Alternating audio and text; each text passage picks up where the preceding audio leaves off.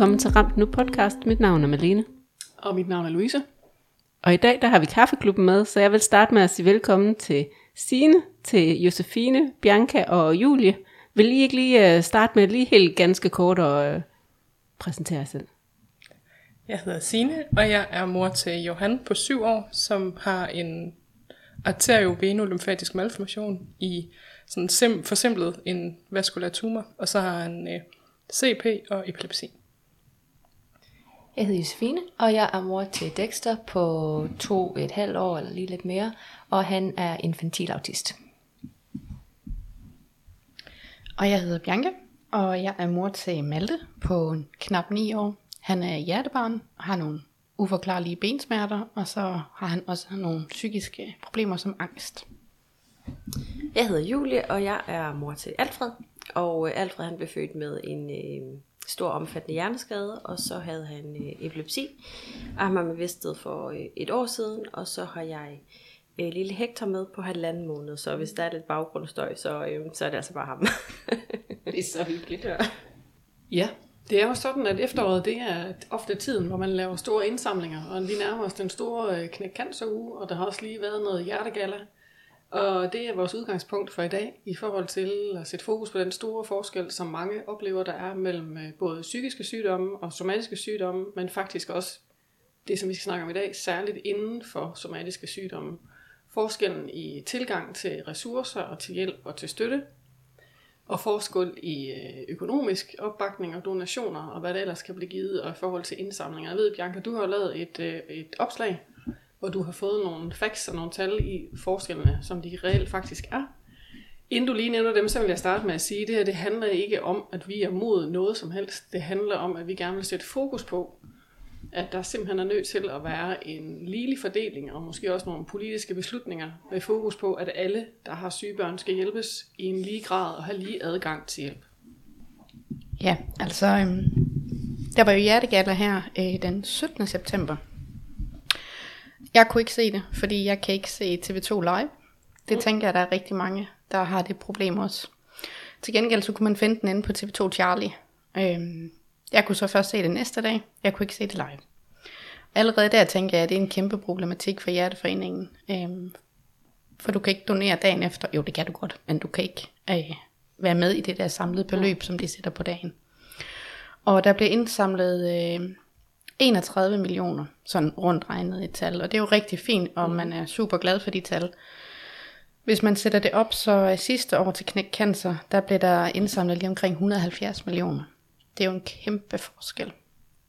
Og øhm, det skal ikke være nogen konkurrence, som du også siger, men øhm, jeg har lavet et undrende opslag ind på min øh, Instagram, og jeg kunne se, at der var rigtig mange, der også var øh, undrende over for, at der var så stor forskel. Og jeg blev så kontaktet af en anden hjer- hjertemor, øhm, og vi lavede nogle øh, idéudkast, og så lagde vi den ind på Facebook. Øhm, og vi kan se, at den er delt øh, lige knap 170 gange. Mm. Og øhm, vi har faktisk også talt med nogle journal- journalister, men der er ikke rigtig nogen, der vil tage den op. Mm. Øhm, og det synes vi jo er sjovt. Mm. Øh, hvad der ligger til grund for, at Hjerteforeningens, altså som er vigtigt, også mange danskere er ramt af den. At den Så ikke, det er ikke kun til børn, vel? nej, det er for alle, det er også voksne. At den ikke bliver sendt på en hovedkanal som TV2 i bedste sendetid, hvor man kan samles som familie, som hjerte, eller som øh, Knæk Cancer jo gør. Mm. Øh, op til Knæk Cancer er der jo også en hel indsamlingsuge. Det er der heller ikke til hjertegaller. Øhm, det synes vi var undrende, og især også, når, når man sådan ved, at hvert år bliver der født 500 børn i Danmark, der har en øh, misdannelse i hjertet. Og øh, mange af de her børn bliver jo ikke, erklæret- altså, de bliver ikke erklæret raske. Øh, det kan godt være, at de bliver opereret, men de er jo ikke hjerteraske. Mm. Og de skal følges til kontroller resten af deres liv. Og det tror jeg rigtig mange glemmer. Hvis man så sammenligner dem for eksempel med kræft, så er der kun omkring 380, tror jeg vi endte med at finde ud af, der bliver ramt af kræft årligt. Altså børn, ikke? Børn, ja. Og øh, de bliver jo ofte erklæret raske. Øhm, det der heller ikke er fokus på, for eksempel ved hjerte, galla, det er jo også de senfølger, som mange af de børn her, de får. Det snakker man ikke rigtig om. Og det kunne man jo godt bruge penge til at forske i også, de her senfølger ved børnene. Så ja, det var lidt, hvad vi fandt ud af. Mm. At vi synes, der mangler simpelthen fokus, for det er jo ikke kun, altså nu, nu er jeg jo hjertemor, så det er jo min hjertesag, men der er jo mange øh, sygdomme, der kræver noget, så man kunne jo også holde sådan en forskningsindsamling, og så kunne man jo dele ud på de forskellige sygdomme. Mm. For de skal jo ikke glemmes bare fordi de ikke hedder noget, alle kender. Og særligt måske netop, når du har livsperspektivet med ind over, ikke? at det fortsætter jo, eller der kan også komme øh, senfølger af alle mulige arter, og jo andre øh, sygdomme, tilstødende sygdomme, der også kan bruge for hjælp. Så jeg tænker, det er rigtig, rigtig relevant. Hvad er jer andres øh, erfaringer i forhold til de sygdomme, I nu har meget tæt på livet? Altså, øh, Johans sygdom, i hvert fald øh, hans hovedsygdom, som er den her vaskulære tumor, er en ekstremt sjælden sygdom. Øhm, der findes andre børn og voksne øh, i Danmark og i verden, som har vaskulære tumorer, men der er aldrig to af dem, der er ens, derfor kan man heller ikke sammenligne dem. Og så er det, øh, fordi hans den sidder i, i hovedet, så er det øh, ligesom med til at gøre den ekstra sjælden inden for den her sjældne kategori af sygdommen, øh, for det gør de næsten aldrig. Øh, og størrelsen øh, er også med til ligesom at skubbe den endnu længere ud i, på fløjen af sjældne sygdomme. Og den, så jeg kan huske, vi blev præsenteret for, at det var sådan noget med, at 1% af patienter med malformationer får dem i ansigtet. Og 1% af de 1%, der er den større end en hasselnød. Og hos, altså så han, den sidder faktisk, så den også krydser midtlinjen, det vil sige, den påvirker både højre og venstre side, og det gør de aldrig. Bortset fra, at det gør de jo så lige i, i ganske, ganske få tilfælde. Ikke? Øhm, og så gør blandingen af kar, altså han er jo en blanding af både vener og arterier og lymfekar, og det gør også, at man er ude i sådan noget næst, altså aldrig beskrevet før, øhm, sjældent. Øhm, så vi oplever der rigtig meget, at der ikke er nogen, der ved noget. Der er ikke nogen, der samler penge. Uanset hvor meget fokus man sætter på det, så vil der aldrig være nogen, der samler penge ind til forskning i Johans sygdom, fordi der, altså, der er ikke prestige i at, i at forske i sjældne sygdomme. Øhm, og det, øh, det er da svært at, at være forældrene til de børn, som fejler noget, der ikke er værd at undersøge nærmere eller forske i. Øhm, og vi hører jo til på børnekraftafdelingen, øhm, og jeg vil skynde mig at sige, at vi mærker ikke øh, at der bliver gjort forskel på Johannes, som har en ikke-krafttumor, og så på de børn, der har krafttumor. Øhm, men vi kan godt mærke, at der er forskel på sygdommene, og vi kan også mærke i den skævvridning, der er øhm, generelt blandt de her somatiske sygdomme, og især øh, somatisk og psykisk sygdom. Øhm, vi, vi ser jo rigtig mange øh, kraftforløb sådan tæt på, fordi vi hører til på samme afdeling, og vi kender også mange vi kender i hvert fald nogen, som har mistet deres børn til kræft, og vi kender også, øh, altså jeg har lige mistet min allerbedste veninde for en måned siden til kræft, så, så vi er også øh, altså berørt af det. Men der er bare en, altså et manglende fokus på, at alle sygdomme kan være forfærdelige sygdomme, og at ingen børn burde blive syge. Ja, Punktum. Ja. ja. Vi hører, vi hører jo til over i psyk. Og, øh, og autisme er jo ikke en sygdom. Øh, det er en, en tilstand. Det er ikke noget, der skal hverken kureres, eller, men dermed sagt er det ikke noget, man ikke også godt kunne bruge noget fokus på, og noget øh, forståelse overfor, noget indsamling til, om ikke andet, så for at hjælpe de mange, mange familier, som, øh, som kæmper med, med enten autisme eller ADHD. Altså det, er jo, det bliver skåret lidt over en kamp ind øh, ved psyk. Men det, men det er jo ikke et hot emne. Altså øh, psyk, det, det er jo ikke engang i samme skala eller liga som somatiske sygdomme. Selv desværre dem, som der ikke er ret meget fokus på, så ligger, ligger psyk jo stadigvæk og råder rundt ned under det. Og det, det kan man jo godt mærke, fordi det, det er ikke...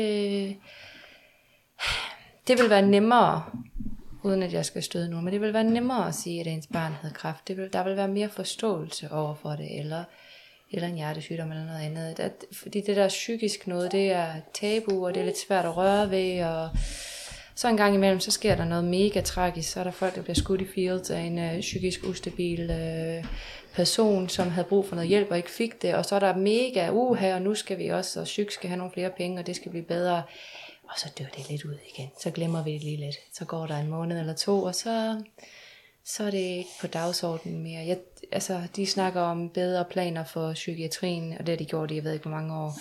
Jeg skal se det, før jeg tror på det. Men lige præcis inden for autisme, der er ikke noget. Der er ingen gale, der er ingen indsamling, der er ikke, ikke noget som helst. Og jeg tror, det er fordi, at, øh, at folk de tænker, at men vi kan jo nok ikke hjælpe dem alligevel. Men der er jo rigtig mange familier, som økonomisk bliver rigtig, rigtig hårdt ramt af at have et barn, som ikke kan gå i institution, mm. hvor man er nødt til at være hjemme med dem. Have et barn, som øh, ikke kan passe sig andre, så man er nødt til at, ligesom også at, at lægge alt det på hylden. Der er bare rigtig mange ting, som spænder ben. Så kan det godt være, at det ikke er forskning inden for en sygdom, der skal kureres, men det er stadigvæk mennesker, som, øh, som har noget inde på livet, som gør deres liv rigtig svært. Så men, øh, men nej, vi, vi samler igen på noget tidspunkt. Ja, vi har jo også mange erfaringer i forhold til øh, sammenligningen, øh, både før og også efter øh, Alfred han ikke er her mere.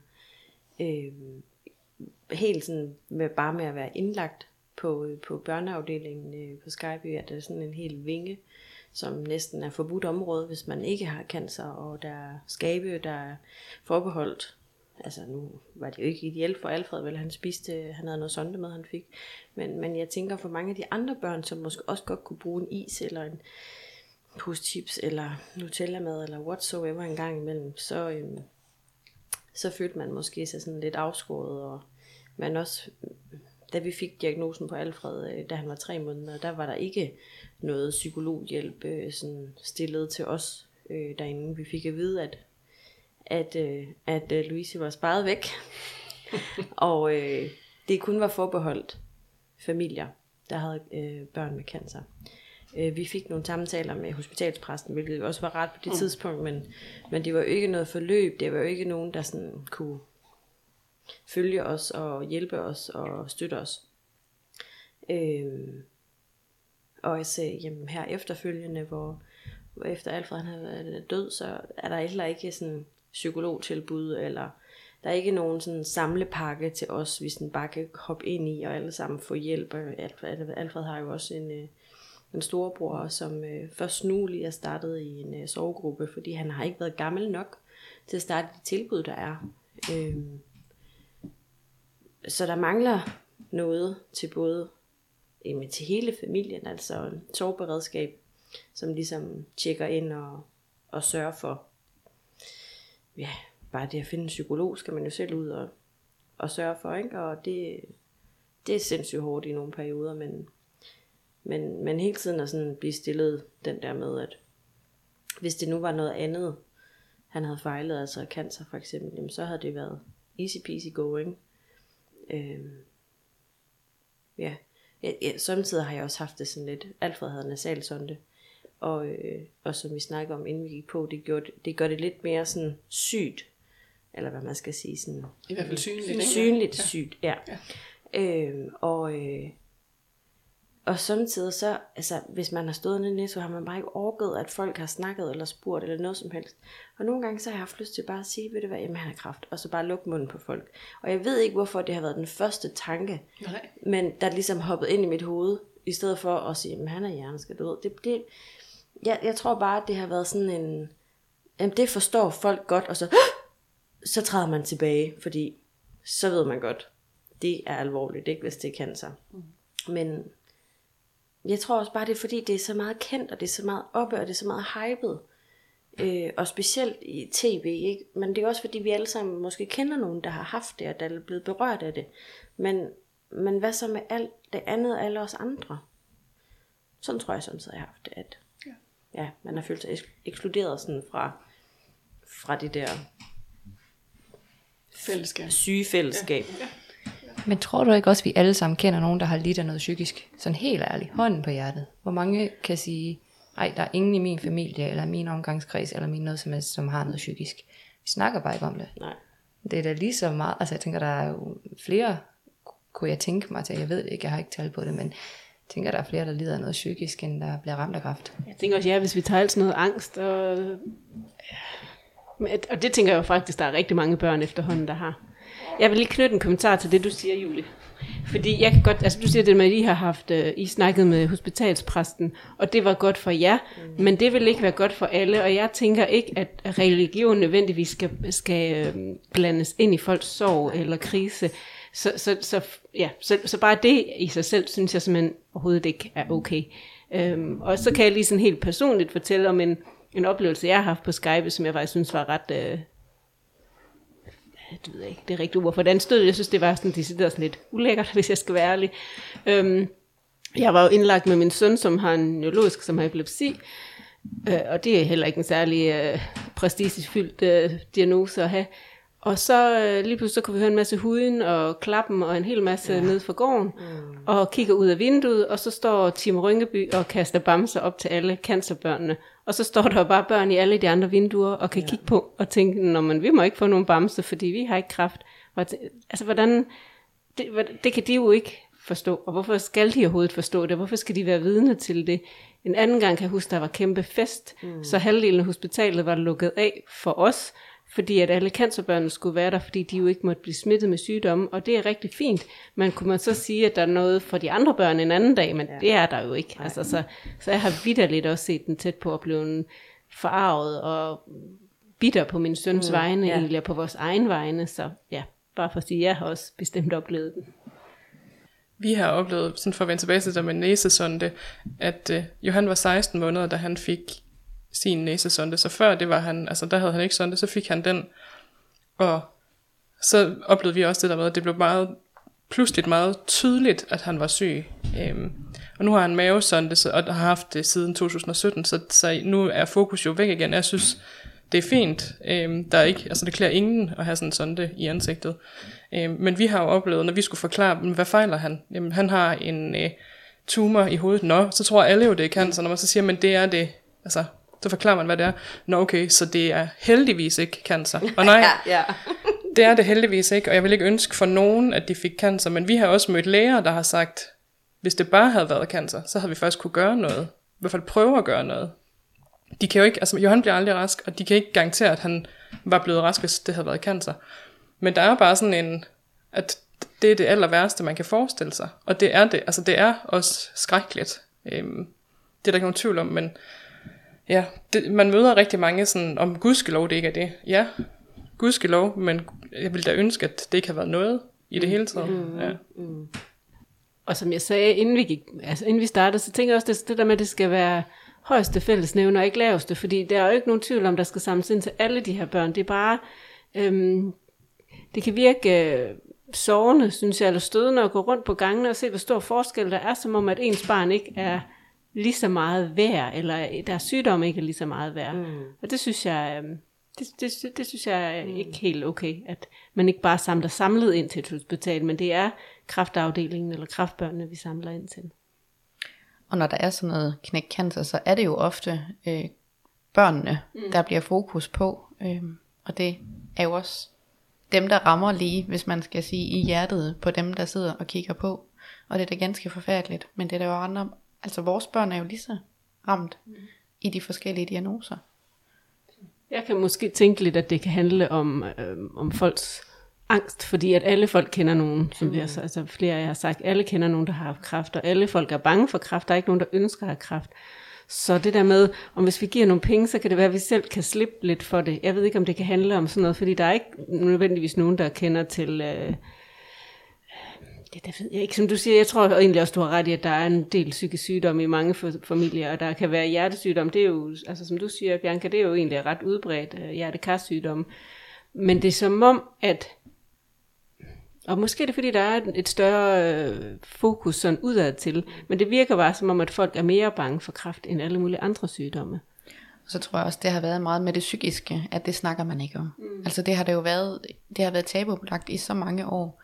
Men altså, vi har det psykiske inden for familien. Vi har også haft kraft inden for familien i nærmeste familie. Det er ganske forfærdeligt det hele, og det burde bare være, at vi alle sammen hjælper hinanden mm. i flok. Altså jeg tænker, så kan man give meget mere, end at der er nogle foreninger, der får meget mere end de andre. Men det er jo også benhård business, altså kraftens bekæmpelse, ikke også? og jeg tror sådan, jeg tror måske mange, også fordi det, det er jo, det vil sige, man hver tredje eller sådan noget, der bliver ramt af cancer eller sådan ja. et eller andet, ikke? Og det er, jo, det er jo altså også voldsomt mange, men måske folk ser det sådan lidt som sådan en ulykkesforsikring, når man sådan lige donerer øh, 50 kroner til knækcancer, mm. fordi så har man støttet op om, øh, om eventuelt, hvad nu hvis man selv en dag skulle potentielt set blive ramt, og man, man ved det jo ikke, men så føler man måske bedre, at man har sin bagage fri eller et eller andet. Altså, og nu er det jo ikke for at skal, skal, du ved, tale de der tal ned, for det er skrækkeligt, at det er hver tredje, der bliver ramt af kræft, men man skal også kigge på, at vi som, som øh, art bliver meget ældre, end vi er blevet, og vi som art nu undersøger øh, meget mere, også de meget, meget ældre mennesker, som måske så viser sig at have haft en kræftknude eller et eller andet, som måske for 50 år siden bare var, var døde på et plejehjem eller hjemme i sengen, uden man har vidst, hvad det var. Så selvfølgelig er det skrækkeligt, det var tredje, men det tal skal jo også afspejle, at det er helt fra 0 og op til 100, whatever vi har. Så, så, øh, så måske der ikke er mere kraft i dag, end der altid har været. Men, men det er jo op i tiden. Det er jo bare, du ved, der er virkelig bare fokus på det. Og det ved man jo, jo mere fokus man ligger på noget, jo mere folk hører om det, jo, mere får man samlet penge ind og så videre. Det er bare, øh, og, så, og, og de andre støttegrupper er ikke lige så store som kræftens bekæmpelse, og så bliver det svært at banke folk op. Altså det gør det, øh, og skal gå rundt og banke på, som, som du siger, med hensyn til det med, med en malformation i hjernen. Det bliver svært at banke på døren og skal forklare det, du ved, til 300 husstande, så bliver man træt.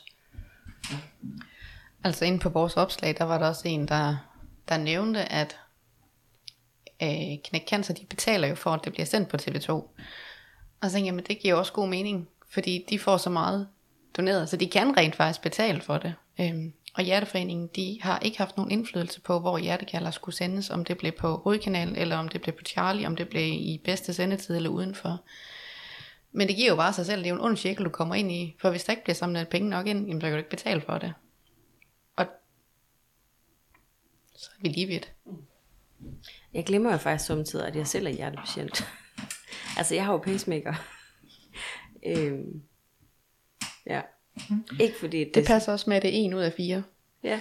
ja. ja. Altså, øh, det er ikke noget, jeg sådan selv lægger helt vildt meget i. Det har vi heller ikke, vi har ikke haft tid til det. Og lægge så meget energi i det, var jeg lige ved at sige. Men, men øh, ja. Det overrasker mig også. Altså, nu kan, til jul og sådan noget, det er jo jul lige om lidt, så kan man jo købe julekalendere, hvor man kan støtte de forskellige foreninger. Mm-hmm. Altså vi støtter jo børns vilkår og sådan noget, og Hjerteforeningen øh, laver en til, til, til hjertebørn, og Hjernebarnet laver en til hjernebørn, og altså der er sådan alle mulige forskellige gode kalendere, man kan støtte nu her til jul for eksempel. Det kunne man måske gøre. Smilfonden. Smilfonden også det, ja. Altså, jeg samler ind hver år til, øh, hvad hedder det, børnenes vilkår, ja. Hvor jeg rundt og banker på døre. Og, for jeg tænker, det dækker også psykisk ramte børn, angst og øh, problemer derhjemme og sådan noget. Så det, mm-hmm. Og køber kalender i vildskab. Vi havde den faktisk sidste år, der står nogle ret sindssyge facts på den der med børns vilkår, når man åbner lågerne og børnetelefonen og sådan noget. Det er jo, det er jo presset, presset, presset. Også, også presset. Ja. Vi har en tradition for, at uh, Matas, de har jo de der fine vedhæng der Mm. fra Hjerteforeningen. Og det køber vi egentlig hver år. Vi putter det ikke på nogle gaver eller noget, men uh, vi hænger dem simpelthen på juletræet. Og så har børnene deres eget pynt, når de flytter hjemmefra. Åh, oh, fint. Ja. Men jeg tænker, det er jo også, altså, et er, at man ser forskellen på hospitalet, men det er jo sådan en hele vejen ned i, øh, i systemet. Øh, Jeg har en, en veninde, som, fik, eller som har en datter, som fik cancer. Det var simpelthen så forfærdeligt og rigtig hårdt for dem, og et rigtig træls forløb. Men jeg vil sige, det er jo også et forløb, der på mange måder er nemmere end alle mulige andre sygdomme, fordi for det første, så er der bare læger og sygeplejersker, der står klar, og der er, der, der er øh, bemandinger på de afdelinger, fordi de er mere prestigefyldte. Øh, Men der, også, der var også straks en socialrådgiver, der kom ned og snakkede med hende, som så lavede, hjalp hende med at lave ansøgning til tabt arbejdsfortjeneste og mere udgifter. Dem har jeg altså altid selv skulle lave. Jeg har, der er ikke nogen, der har hjulpet mig med at lave nogle ansøgninger. Det kan jeg også selv. Men, men princippet i det kan godt være nogle forældre, der har svært ved det. Det blev lavet for hende, og det hele det gik jo bare igennem i første hug. Der har jo ikke været nogen som helst kampe, hun har skulle kæmpe. Øhm, og det synes jeg heller ikke, hun skal. Jeg synes, det er præcis sådan, som det skal være. Det synes jeg. For det, det skal ikke lyde, som om hun skulle kæmpe en kamp, når jeg har skulle kæmpe en kamp. Sådan er det slet ikke. Det har det har været helt fantastisk for hende. Men sådan skal det jo være for alle. Det skal det være for hende, det skal det være for mig, det skal det være for jer. Det er simpelthen, altså der, der tænker jeg, det er jo heller ikke rimeligt, så tænker jeg, måske socialrådgiverne på hospitalerne, de også primært bliver brugt til det, og det, øh, ja, det synes jeg skulle heller ikke er fair. Vi har snakket meget om i vores øh, handicap-omgangskreds, sygdomsomgangskreds, øh, og også hjemme, at vi er heldigvis, eller vi har heldigvis en god sagsbehandler. Vi føler os heldige, men hvor er det også vanvittigt, at man skal føle sig heldig. Sådan lidt i forlængelse af det, du siger. Det burde være ens for alle. Det burde være, alle burde være heldige med deres øh, socialrådgiver, eller have en socialrådgiver på sygehuset, som sørger for, at, at ansøgningerne blev lavet. Det, det er for skruet, at man skal føle sig heldig, fordi man har en god sagsbehandler, og man har en god dialog med hende, og kan, kan undgå nogle kampe på den øh, måde, øh, som man ved, andre tager. Vi ved jo også, at der er andre i vores kommune, som har samme sagsbehandler som os, som nødvendigvis ikke har en god oplevelse. Og så synes jeg, det er svært at sidde og se, når man nu er med i øh, forskellige handicapgrupper, og se, at der bliver, altså, der bliver delt frustrationer, og det skal der jo være plads til. Men, men jeg tør da ikke at sige, at den oplevelse har vi slet ikke med vedkommende. Fordi vi er heldige, mm. at hun forstår os. Er det så fordi, der er forskellige puljer til forskellige diagnoser? Det tror jeg ikke, der er. Nej. Det vil jeg heller ikke tro, der er. Nej. Det håber jeg ikke. Nej. Men jeg tror, der er mere kendskab til nogen, og der er forståelse for nogle sygdomme. Jeg tror mere, det handler om det. Ja, og jeg tror også, at vi, vi har været i den der kasse, hvor man ikke har haft nogen at sammenligne med. Man har ikke ligesom kunne sige hos kommunen, at men, det her barn fejlede det samme, og så gjorde vi det her, og det gik alligevel. Fordi det har, altså, der har ikke været nogen at sammenligne med. Øhm, og det skal da ikke være nogen hemmelighed, at da Johan fik sin øh, CP-diagnose i 2018, så var der lige en procentdel af ham, der passede ned i en kasse. Mm. Og det gjorde det lidt nemmere i forhold til ansøgningen af hjælpemidler. Ikke vi havde nok fået dem alligevel, men det kan godt være, at det var blevet en, en anden kamp, end at man bare kunne skrive, jamen han har jo CP, så derfor så prik, prik, prik. Mm. Øhm, og det samme med epilepsi. Øhm, end den der kæmpe store elefant, som ingen kender til, mm. og som ingen forstår, øhm, men som ikke er kraft. Øh, og det er jo svært, og det er jo svært også at være dem, som er de heldige med gode sagsbehandlere, og forstående sagsbehandlere, og forstående hjælpemidler ergoterapeuter, for det er bare heller ikke øh, en selvfølge nogen steder i landet. Fordi behovet er det samme som forældre. Ja. At man har brug for tabt arbejdstjeneste, man har brug for at få hjælp til at søge og navigere rundt i det papir, kaos og regel sæt, ikke? Jo. Så uagtet, der bliver nikket rundt om bordet, kan jeg sige. Ja. Uagtet hvad for en diagnose. Ja. Altså vi føler os egentlig også heldige med, med den proces i, øh, i Herning Kommune, som vi har været igennem med Dexter. Og det snakker vi tit om, hvad er det egentlig, der gør, fordi jeg, nu kender jeg jo rigtig mange med børn med autisme eller ADHD eller et eller andet efterhånden. Og det, det er faktisk ikke ret mange af dem, der har haft samme oplevelser som os, så vi snakker nogle gange om det mig med mand. Hvad, altså hvad var det lige? Og så siger Jesper, at jeg tror simpelthen det er, fordi du har lavet alt arbejdet, før du tager til mødet. Du har undersøgt paragraferne, du har læst det, du har det hele skrevet ned, og så er du mega. Jeg, jeg er meget, meget ydmyg, når jeg kommer derind. Og jeg er meget smilende, og jeg er meget... Øh, jeg er virkelig en sød Josefine, når jeg kommer derind, og jeg er jo nærmest, du ved, uh, stryger det med hården. Og det lyder helt forkert, når jeg siger det, men jeg tænker bare, du ved, vi skal bare gelinde igennem det her. Nu har jeg lært alt dit arbejde, så du skal egentlig bare lige sætte en lille krusedulle hernede i bunden, og så, du ved, men det, her, det kræver jo enormt meget overskud. Og det, det, det er der jo ikke alle, der har. Jeg skulle lige sige, sikkert arbejde. Med mange af de forældre, jeg taler med, der er man jo så hudløs, og så ekstremt sårbar, og så kriseramt ofte, og så har man jo ikke det overskud mm-hmm. til at tænke, nu laver jeg lige alt det her arbejde, der jo trækker på alle mine kognitive funktioner, der ikke fungerer, og så fremstår jeg også lige sød og rar og venlig, fordi det overskud er der rent faktisk ikke. Men det har jeg da heller ikke, men det, men det er min frygt for, hvad der ellers skal ske. Altså den der tab af kontrol for mig over, at jeg ingenting har at sige. Jeg har intet at sige. Jeg lægger hele vores liv, mit søns liv, vores økonomi, hvor vi skal bo, hvordan vi skal bo, hvad hjælp vi kan få, hvor han skal passes, hvor mange timer vi kan få afløsning, aflastning, whatever vi vil kalde det. Alt lægger jeg i deres hænder. Jeg styrer ingenting. Jeg skal bare komme og være den allerbedste udgave af mig, uden at virke som om, jeg har for meget overskud, for så bliver det så også taget fra mig. Mm. Så, jeg skal... så, så når de spørger, hvordan går det, så tænker jeg altid, åh, oh, trick question. øh, og så skal jeg lige formulere det rigtige svar, og det er udmattende.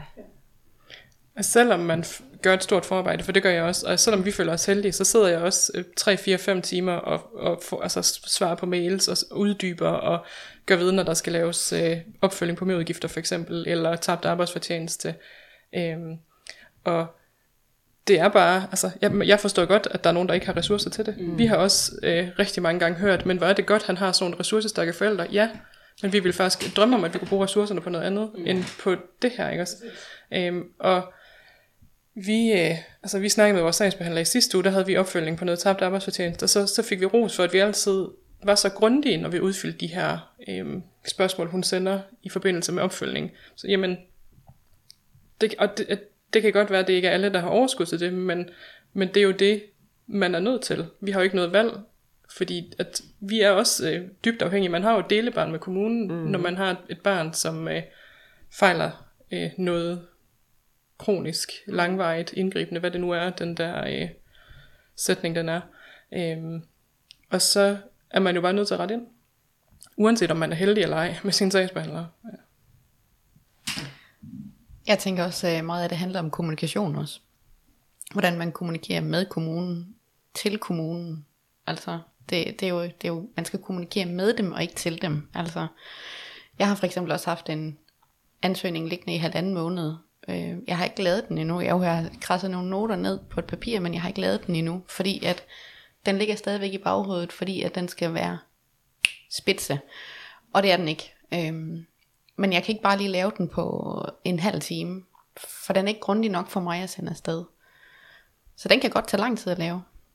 Men øh, når man har haft en dårlig oplevelse med en sagsbehandler på et tidspunkt, så tror jeg bare, at erfaringen den bliver, at jo, jo mere specifik man er, og jo bedre man kommunikerer sammen, så tror jeg også, at samarbejdet bliver bedre.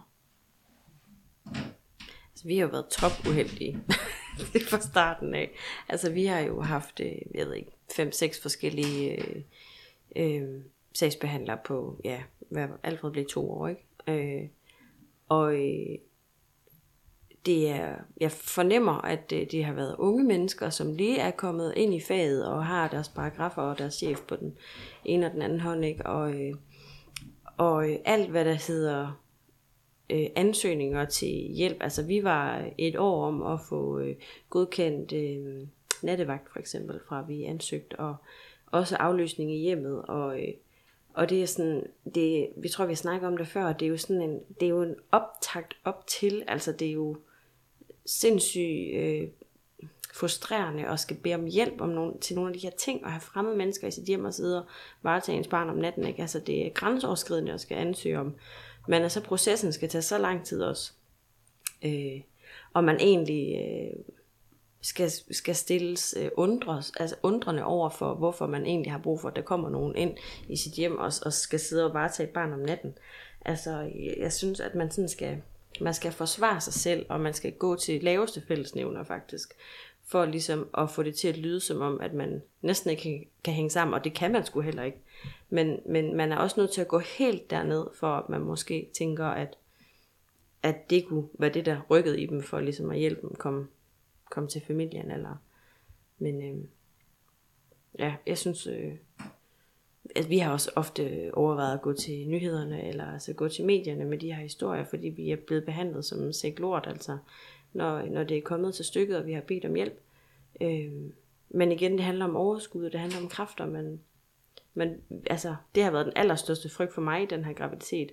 Hvis vi skulle få et barn, der fejlede noget, det var ikke som sådan at få et barn, der fejlede noget, men det var det der med, at så er man dybt afhængig af at skal dele sit barn med en kommune eller et sygehus og sådan noget. Det skal, det, ja, det, det er det, der sådan psykisk altså, fylder sådan, jeg vil lige vil sige, over halvdelen ja, at være sygdomsmor. Ja. Jeg tror også, det gælder for mange øh, mødre, fædre til syge, handicappede børn, at man laver jo først ansøgningen om aflastning eller nattevagter, når det egentlig er for sent, mm. fordi man jo kører sig selv så hårdt, og det kan ikke passe, at jeg ikke kan passe mit eget barn, eller det kan ikke, hvorfor kan andre holde til det, når jeg ikke kan? Ja. Og når det så tager et år, før der kommer en afgørelse, så når man jo virkelig også at blive kørt fuldstændig i seng. Vi ventede også et år på en afgørelse om afløsning eller aflastning i hjemmet.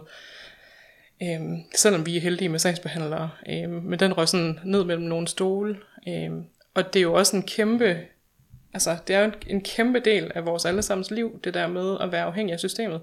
Vi havde en rigtig dygtig sagsbehandler, som øh, fik nyt arbejde, og 1. januar 22, der lå der en besked i vores e-boks om, at hej, det er fra Vejle Kommune, jeg er jeres nye sagsbehandler, og, og vi gik simpelthen i, altså man går i panik, fordi man er så afhængig af dem. Og selvom vi egentlig overvejende har gode oplevelser, så, så går man stadigvæk i panik, når man skal skifte sagsbehandler, for det er jo hele ens livsgrundlag, Ja. der man bliver påvirket. Ikke? Man føler, at man skal starte forfra Ja. i alt det, man har gang i, og så skal man sådan lige repetere for dem, hvad man har gang i også, ikke? Jo. For at der lige præcis ikke er noget, der bliver glemt. Og heldigvis øh, mødte vi jo så en ny, som var sød og lyttende og forstående og så videre, men det er jo bare, og det er jo det, er jo det der er problemet, det er jo ikke en selvfølge, at man, at man gør det, når man skifter til en sagsbehandler, eller en ny sagsbehandler. Jeg havde en, øh, jeg har en bekendt, som er i øh, Nordjylland, som, som socialrådgiver. Hun fortalte mig, at i gennemsnit, der holder de halvandet år, de der socialrådgiver, fordi de også går ned med stress over at være i et system, der ikke kan hjælpe nok. Det er jo også øh, vanvittigt. Og det er også det der med bagagen, også den, når du nævner, Julie, hvor mange sagsbehandlere I har haft, så tænker jeg, der går jo også en masse viden tabt. Der er en masse, der ikke bliver skrevet ned. Mm. Og så skifter de hele Og tiden. aftaler og lovelser. og- Fuldstændig, og det bliver jo ikke noteret nogen steder, og så kommer der en ny en, om de aner jo ikke nogen om, altså noget om de aftaler, der er lavet. Og det er jo mega frustrerende at sidde. Så kan det være, man skal starte forfra. Ja. Vi har lige nu så nogle øh, timer med Herning Kommune, hvor vi kan komme ind og snakke om, øh, det en familievejleder, tror jeg hun hedder. Hun er mega skarp inden for autisme, og vi har nogle punkter med Dexter, som vi så snakker med hende om. Og sidste gang vi var derinde, så, så lige pludselig siger hun til mig, du ser egentlig lidt træt ud, har du det godt? Og så væltede hele læsset, og jeg tudede, og jeg tudede, og jeg tudede, og jeg tudede. Jeg tror, min mand han tænkte, okay, nu, så nu kommer der en underretning, en indretning, et eller andet, de kommer og henter hende. Øhm, hvor jeg bare sagde, at jeg, altså, jeg var ved at knække på det her. Mm. Jeg var ved at knække, og der er jo ikke noget, der er ændret. Det er bare det der opslidende, opbyggende, og man føler også, når man så går tilbage til vores snak før, om det der med, at man skal promovere ens øh, sygdom eller lidelse, for at man ligesom også kan få noget hjælp. Vi har lavet et interview med TV MidtVest om solsikkesnoren, hvor de, du ved, ringede og sagde, vi vil gerne interviewe dig og Dexter. Det er fint. Hvornår, hvornår tænker I? Jamen en halv time. Jamen det er super. Det er rigtig godt for en autist. Det kan jeg lige klare. Øh, du ved, så de kommer ud og bruger to timer på det. Og så er jeg smadret resten af dagen. Og min mand siger så, lad være med det. Men, men det der med at få, få det ud, så det hele det var bare bygget op og bygget op og bygget op. Og der landede jeg på gulvet sådan rimelig hårdt. Og, øh, og så kunne jeg sådan sidde derhjemme og tænke, okay, det eneste gode, der kommer ud af det her, det er, når vi så skal til samtale nu her i oktober, min tabte arbejdsfortjeneste, så kan det være, at det her er noteret et eller andet sted, at jeg har det skide dårligt, og så behøver vi ikke kæmpe så meget for det. Og hvor er det dog en grim bagtanke, men jeg tænkte, hvis der kom noget godt ud af, at jeg er landet på gulvet face first, altså, så er det måske, at vi lige sikrer os et halvt år mere, før de skal pille ved mig igen. Øhm, og det er sådan der. Det er sådan hver tredje, fjerde måned, så bliver det taget op igen. Hele mit liv til revision, vores liv. Så øh, ja, så nu, nu må vi se. Det, det handler jo rigtig meget om økonomi, så det handler jo i virkeligheden om politik, hvis vi skal sådan være helt øh, nøgtern, og hvor det hele stammer fra. Øhm, for der er jo ingen tvivl om, at der findes dårlige socialrådgivere, og der findes dårlige afdelingsledere og alle mulige ting, men, men når alt kommer til alt, så er det, der fylder allermest, det er økonomien. Der er jo bare ikke den økonomi i kommunerne, som der bør være. Så sidder rådgiverne, eller deres ledere er det jo egentlig mest, og skal finde ud af, hvor kan vi spare mest muligt. Altså det er jo fuldstændig ligesom, du ved, når man hører historier fra psykiatrien, hvor at øh, der er to sengepladser, men der er fire, der er selvmordstruede. Hvem skal vi vælge? Mm. Jeg tror lidt, det bliver det samme øh, i, det her, i de her kommunekampe, men det er jo ikke fair, at man skal kæmpe en kamp, fordi at der ikke er politisk velvilje til at, at give nogle flere penge til de her områder. Men Jeg er da godt med på, at det er økonomisk, og jeg synes, vores øh, socialrådgiver, hun er mega sød. Det er slet ikke noget med hende personligt, fordi hun skal altid tilbage og spørge en eller anden anden, når vi har snakket om noget eller bedt om noget, så skal det lige forbi en anden. Så jeg ved godt, det er økonomi, men når hende her vejlederen sidder og siger, ej, jeg synes, vi skal, at, at din mand skal tage noget tabt arbejdsfortjeneste, så skal du... Øh, så du har noget aflastning hjem, så du lige kan komme ovenpå igen. Ja, men hvordan skal det lade sig gøre? Der er jo ikke mere tabt arbejdsfortjeneste at give af. Vi får alt det, vi kan, og han kan da godt få lidt af mit, men det er jo same, same. Altså, det er jo bare at flytte det fra min konto til hans, eller hvad. Det giver jo det samme. Der er jo ikke et eller andet magisk pulje, der så, øh, og jeg kan ikke få, øh, hvad hedder det, øh, dagpenge, når man er på øh, fuldt tabt arbejdsfortjeneste. Man kan ikke rigtig mingelere rundt med sådan noget, så skal jeg til at sygemeldes, men sygemeldes fra hvad? Ej, det, det er simpelthen for indviklet, tænkte jeg bare, det vi lader det bare køre, som det er. Og så, og så må man leve videre i det. Altså, så kører man videre. Ja. Det er jo ligesom med det hele, du har ikke noget valg. Nej. Altså. Ej, min chef, han er mega streng. Jeg tror potentielt set også det der, som du siger, økonomi og, og politik og sådan noget, det er jo forfærdeligt. Men vi har tit snakket om hjemme hos os, det er jo fordi, at handicapområdet er så pisse usekset. Ja, meget. det er der jo for næsten ikke nogen stemmer i, skulle man tro vel. Altså, øh, og øh, vi er, altså, jeg tænker også sådan psykiatrien og sådan noget, efter det der forfærdelige skyderi, der har været i Fields, ikke? Altså, jeg kan ikke lade være med at tænke på, at vores store dreng William, som først har fået hjælp nu her, altså, han kunne, ikke fordi, du ved, men jeg bruger ham som eksempel, men han er jo en lille dreng, som har haft rigtig mange ting inde i kroppen, som han ikke har kunne bearbejde eller få placeret nogle steder. Og hvis han bliver tabt på gulvet og glemt, så skal han starte i skole, og så er han en af dem, der skal noget ekstra øh, udredning eller indsats til, ikke? Så bliver han teenager. Hvor ender han så henne? Altså, potentielt set kunne det være sådan en stakkel, der rendte rundt i fields og skød, som råber om hjælp, ikke? Og jeg kan ikke lade være med at tænke på, at hvis ikke man starter tidligt nok, jamen så kan man jo se sine børn måske potentielt en dag, altså gribe en pistol og bare gøre et eller andet fuldstændig vanvittigt, fordi at man ikke har sat indsats ind tidligt nok. Eller har sparet penge på dem. Der er jo direkte evidens for, at de søskende pårørende, som får hjælp forebyggende, altså før skaden ligesom er sket, de har mindre risiko for at få diagnoser senere i livet. Og dermed også direkte omvendt sagt, at dem, der ikke får det tidsnok, de er i meget større risiko for selv at få psykiske diagnoser, når de bliver store. Det er forfærdeligt. Det giver mig gåsehud, fordi ja.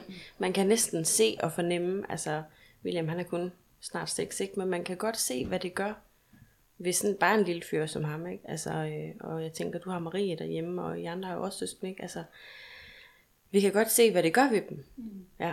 Og Vi har jo også slåsset for at få hjælp til hende, og har øh, også mødt den der, jamen hun er ikke gammel nok. I vores kommune, der skulle man være 8, før man var berettiget til hjælp. Ja. Og når man har været søster til en alvorligt syg lillebror, siden man var 3, så, så er der bare rigtig lang tid, til man bliver 8.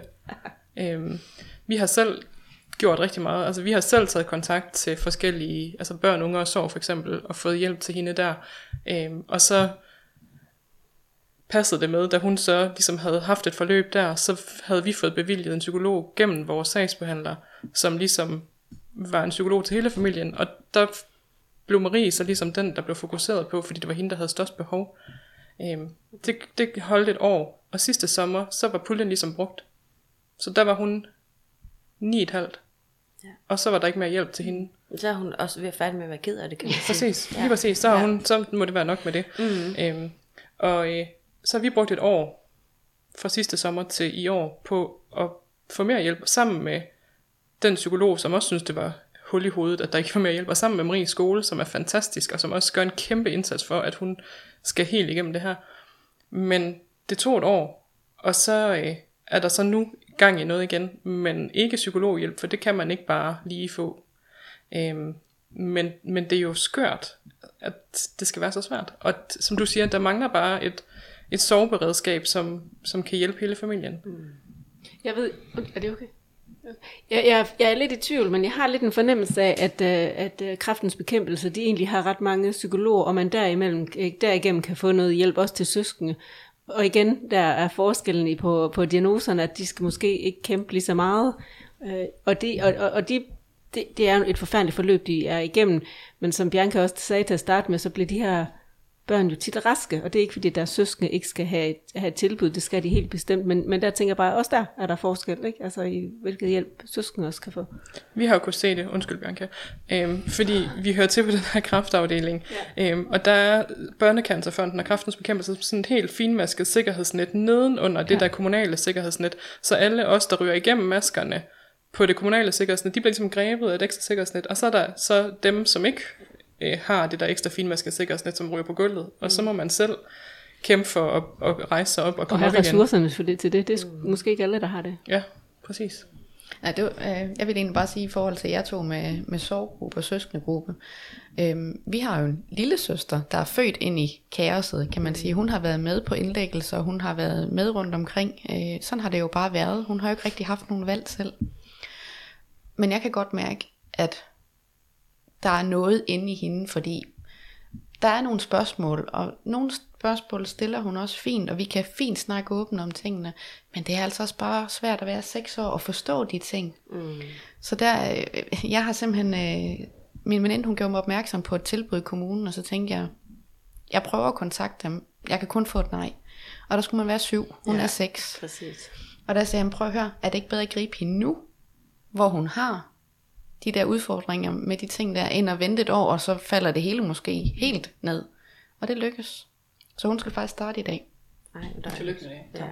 Og faktisk lige præcis det med søskende, der er det jo øh, ret tankevækkende. Jeg sidder jo primært med voksne, og der er en del voksne søskende, der er jo netop, når de bliver voksne, kan have brug for. Det er ikke alle, det ved jeg, men der er jo nogen, der så har brug for at fortælle igennem, hvordan det egentlig har været at vokse op i det. Og det er ikke fordi, at det skal noget forældre overhovedet, for det er den voldsomste modstander af, for forældre gør alt det bedste, de overhovedet kan. Men det er så håbløst gammeldags forældet at tænke, at man netop ikke tilbyder noget til hele familien mm-hmm. tidligt. Og jo tidligere man gør det, jo bedre, for det er jo livsvilkår. Mm. Og det er måske også det, der nogle gange kan være forskellen, når man snakker sygdomme, at selvom det også kan være senfølger ved cancer og sådan noget, så er der jo forskel på, om noget det er en kort overrække, velvidende det er også hårdt, eller det faktisk er et livsvilkår, man kigger ind i hele resten af livet. Marie, hun var fem år, da det gik, altså da hun ligesom nåede til den der kendelse af, at Johan aldrig blev rask, og at hans sygdom faktisk godt kunne ende med at koste livet. Øhm, og jeg kan bare huske, jeg husker det som var det i går. Hun havde sådan en høj øh, seng på det tidspunkt, og stod på stigen. Hun, hun havde, var blevet puttet, øh, og var så stået op, fordi hun var ked af det. Og så stod hun sådan øh, på den her stige, og så væltede hele verden bare om ørerne på hende, fordi hun ligesom, jeg er bange for, at han dør. Og jeg, jeg svarede, altså, fordi vi også har en, sådan en, en aftale med hinanden, og med hende om, at vi ikke lyver for hende, så svarede jeg, det kan jeg godt forstå, Marie, det er jeg også bange for. Og det er jo, altså, hvordan samler man så en femårig op klokken 9 en, en eller anden hverdagsaften, ikke? som, som oplever, hvor, hvor vanvittigt sådan et, et liv er, mm. når der ikke er nogen professionelle til at hjælpe en.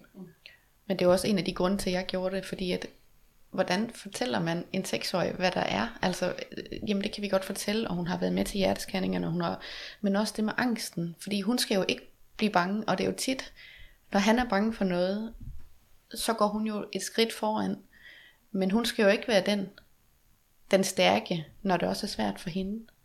Det er jo, det er jo altså også rigtig svært at være seks år. Og det vil børn jo ofte være enormt lojal, ikke? Ja, og det er hun jo fuldstændig. Men bare det at kunne sætte ord på, øh, nogle gange, der er det bare rigtig godt at kunne sige, hold kæft, hvor det er en lortedag, og jeg er bare mega ked af det.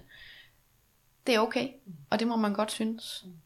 Og man må også godt sige det højt. De søskende grupper, vi har kunne, kunne få tilbud til Marie i vores kommune, det var øh, grupper for børn med øh, søskende, der hedder autisme og ADHD. Og det er jo også øh, super vigtigt, at der er sådan nogle grupper. Men når man har en bror, som øh, er livstruende syg, så er det bare ikke nok. At, altså, så, er det ikke, så kan man ikke sidde i en gruppe og høre på, at det er hårdt, fordi man har en lillebror, som har autisme, eller en storbror, der har autisme.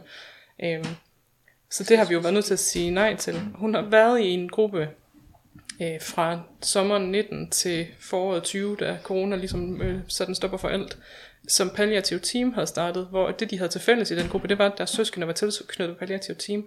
Og det gav mening, fordi så havde de ligesom den her, øh, altså det her fællesskab.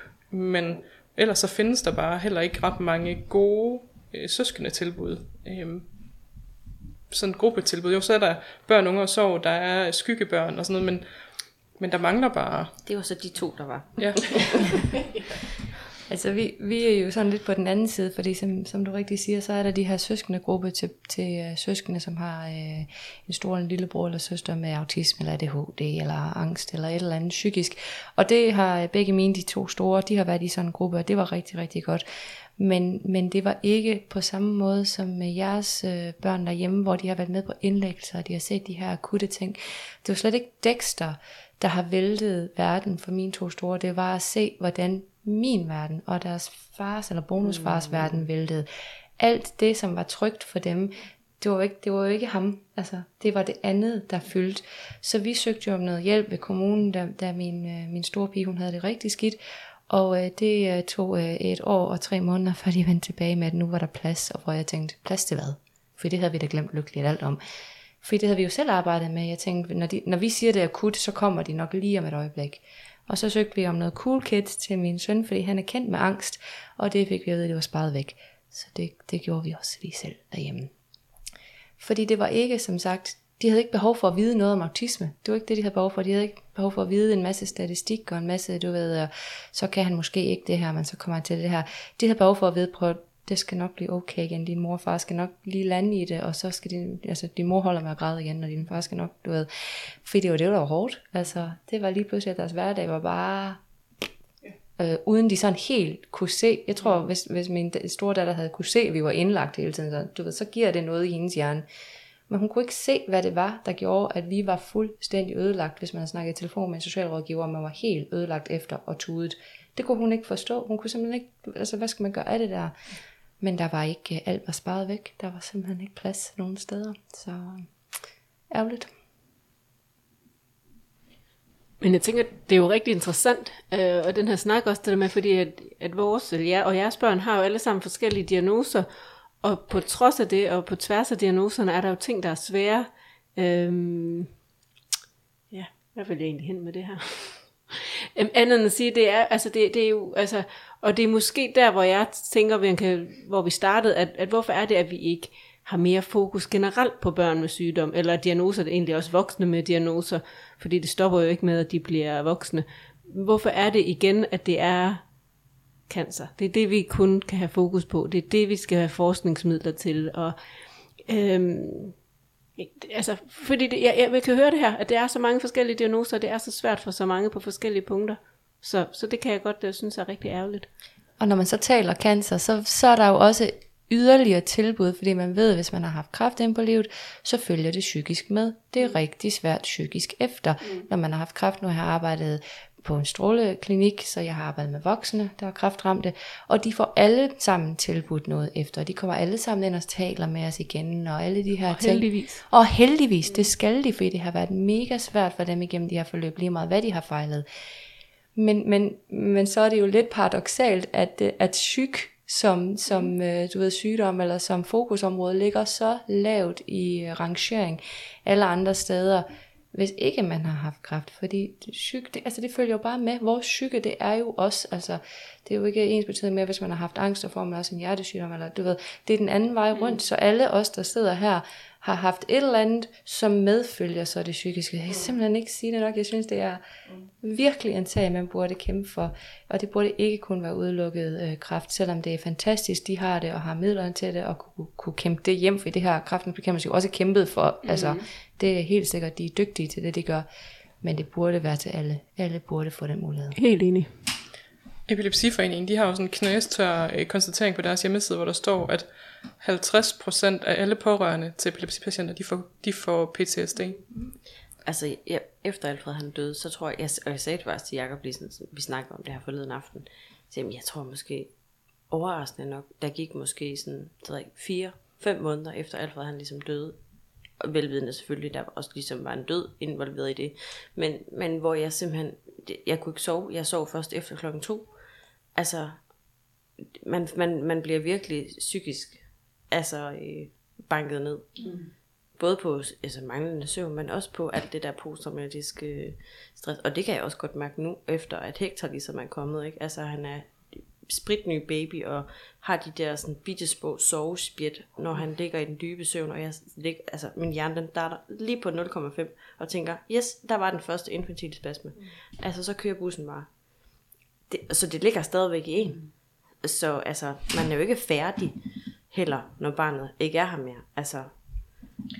Og selvom at det måske er en god nat, så er det ikke ens betydende med, at det er en god nat for moren. Nej. Fordi at, altså... Der er også forskel på, hvornår børn de sover godt, ikke? Altså når vi bliver spurgt, har han sovet godt i nat, så, så for os, så er det godt, at han har været vågen mindre end 10 gange. Ja. ja.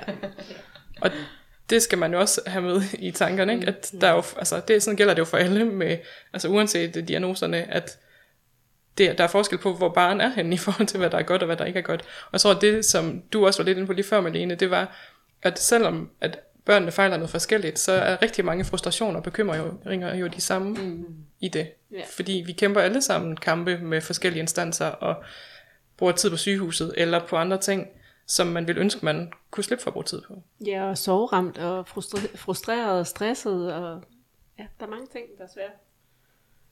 Altså i hvert fald den der, som du siger, Julie, den der altså PTSD-følelse, der ligger der hele tiden. Vi har lige været i giveskud for første gang med Dexter og hans storsøster, øh, og, øh, og så var vi sammen med et par, som har to drenge med infantil autisme.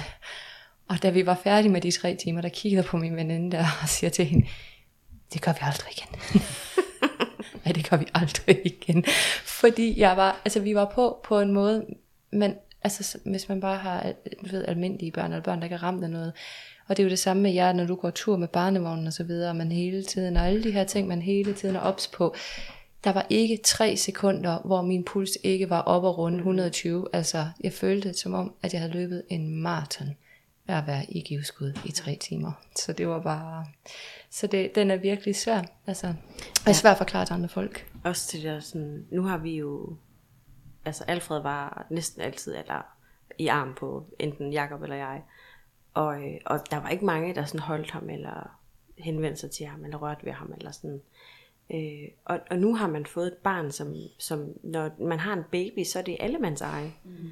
Altså ligegyldigt, hvor fanden du står henne i verden, ikke? Øh, og det skal jeg også sådan lige vende mig til, at, at at der blev forskelsbehandlet.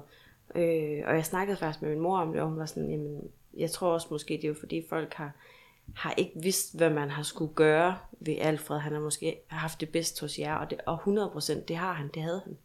Men, men, men man skal, man, man skal både forskelsbehandlingen i, at folk ligesom henvender sig til øh, hans lillebror nu, men, men også øh, den manglende næsten jeg ved sgu ikke sådan, opmærksomhed på ham, altså da han var her, og sådan, øh, og nu er det bare sådan, åh, oh, øh, de mellem amling og blæskift, ah, jeg tager ham lige et øjeblik, og så øh, videre, ikke? og så tilbage til mor igen, og sådan, det, så, det skal man virkelig tune sig ind på, at, at nu har man en baby, som alle gerne vil røre og holde og nus og være en del af.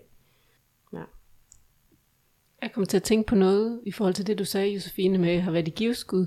Øhm, for jeg kommer faktisk til at tænke på det der med, at uh, for eksempel uh, Børnecancerfonden og Kræftens Bekæmpelse, de laver jo ture specifikke til cancerbørn, men der er jo ikke rigtig ture specifikt til ret mange andre børn. Jeg ved faktisk ikke om, ved du det, Bianca, om der er til hjertebørn? Ja, altså øh, Hjerteforeningen har jo en børneklub, Ja. og øh, børneklubben har så regioner, og vi er så med i, i Region Syd. Okay.